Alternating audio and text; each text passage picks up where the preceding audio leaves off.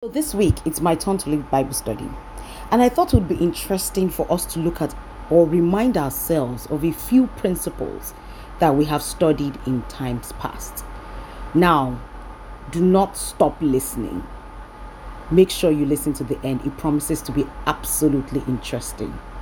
Let's go on a wonderful journey to the days of Joshua. So, go with me, open your Bibles. Do you have your Bible? Joshua chapter 6 and we'll be going through verse 6 to 10. Hmm, what are we thinking about? Verse 6 to 10. What could we possibly want to understand? So I will to explain to you. In and I'm not going to read the scriptures, so I'll give you a few seconds to read it yourself. Are you done?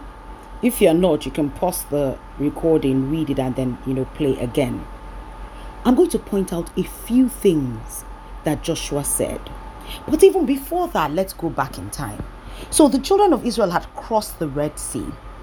They were entering into the promised land. They were taking possession of their inheritance. And this was the first city they met, a city called Jericho, a city where historians tell us were, were worshippers of the moon god, a city where the gates were bad, the walls were high, and it looked impenetrable. Nothing, nothing was going to happen to this city except there was a divine intervention.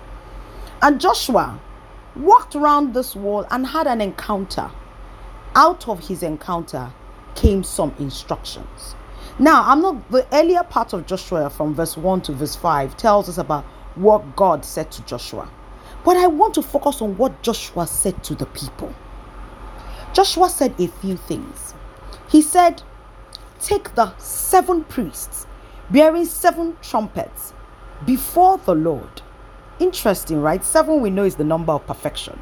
The second thing he said was they were going to blow the trumpet. The third thing he said was they were going to take with them the Ark of the Covenant. And the fourth thing he said was no shouting, no word until the day I say shout. Wahoo. I'm going to be focusing on two areas or two of these instructions. Take the Ark of the Covenant and no shouting and no words until the day you hear shout. Now, the Ark of the Covenant. Why the Ark of the Covenant? I mean, when they were going to also cross the River Jordan, remember, just a few verse chapters before, they actually carried the Ark of the Covenant into the water. And immediately the feet of the priest stepped into the water. The Bible says, from further down, the water started to part. But that is not even where we are going today. Once again, the instruction is carry the Ark of the Covenant. So it became very interesting to me. What is in the Ark of the Covenant? If you have your Bible, open to Hebrews chapter 9, verse 4.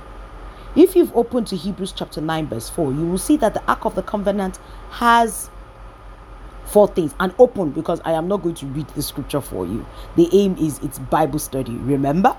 So Hebrews chapter 9 verse 4 says to us the ark of the the ark of the covenant has four things in it.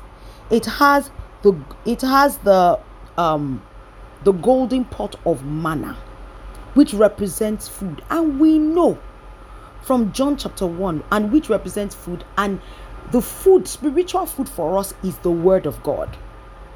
John chapter 1, verse 1 to 3 tells us that in the beginning was the Word, and the Word was with God, and the Word was God, which means that Jesus, Jesus is the Word. So we can confidently say that the golden pot of manna represents Jesus, right? The second thing there was the rod of Aaron, which budded to show that Aaron was the high priest. Hebrews chapter 6, verse 20 tells us Jesus is our high priest. The third thing that was there was the tablet of the covenant, or the tablet, you know, the one that Moses broke and then God had to make him redo another one. If you don't know where that scripture is, go and do the search. Very interesting story. The tablet of the covenant, I go back to it.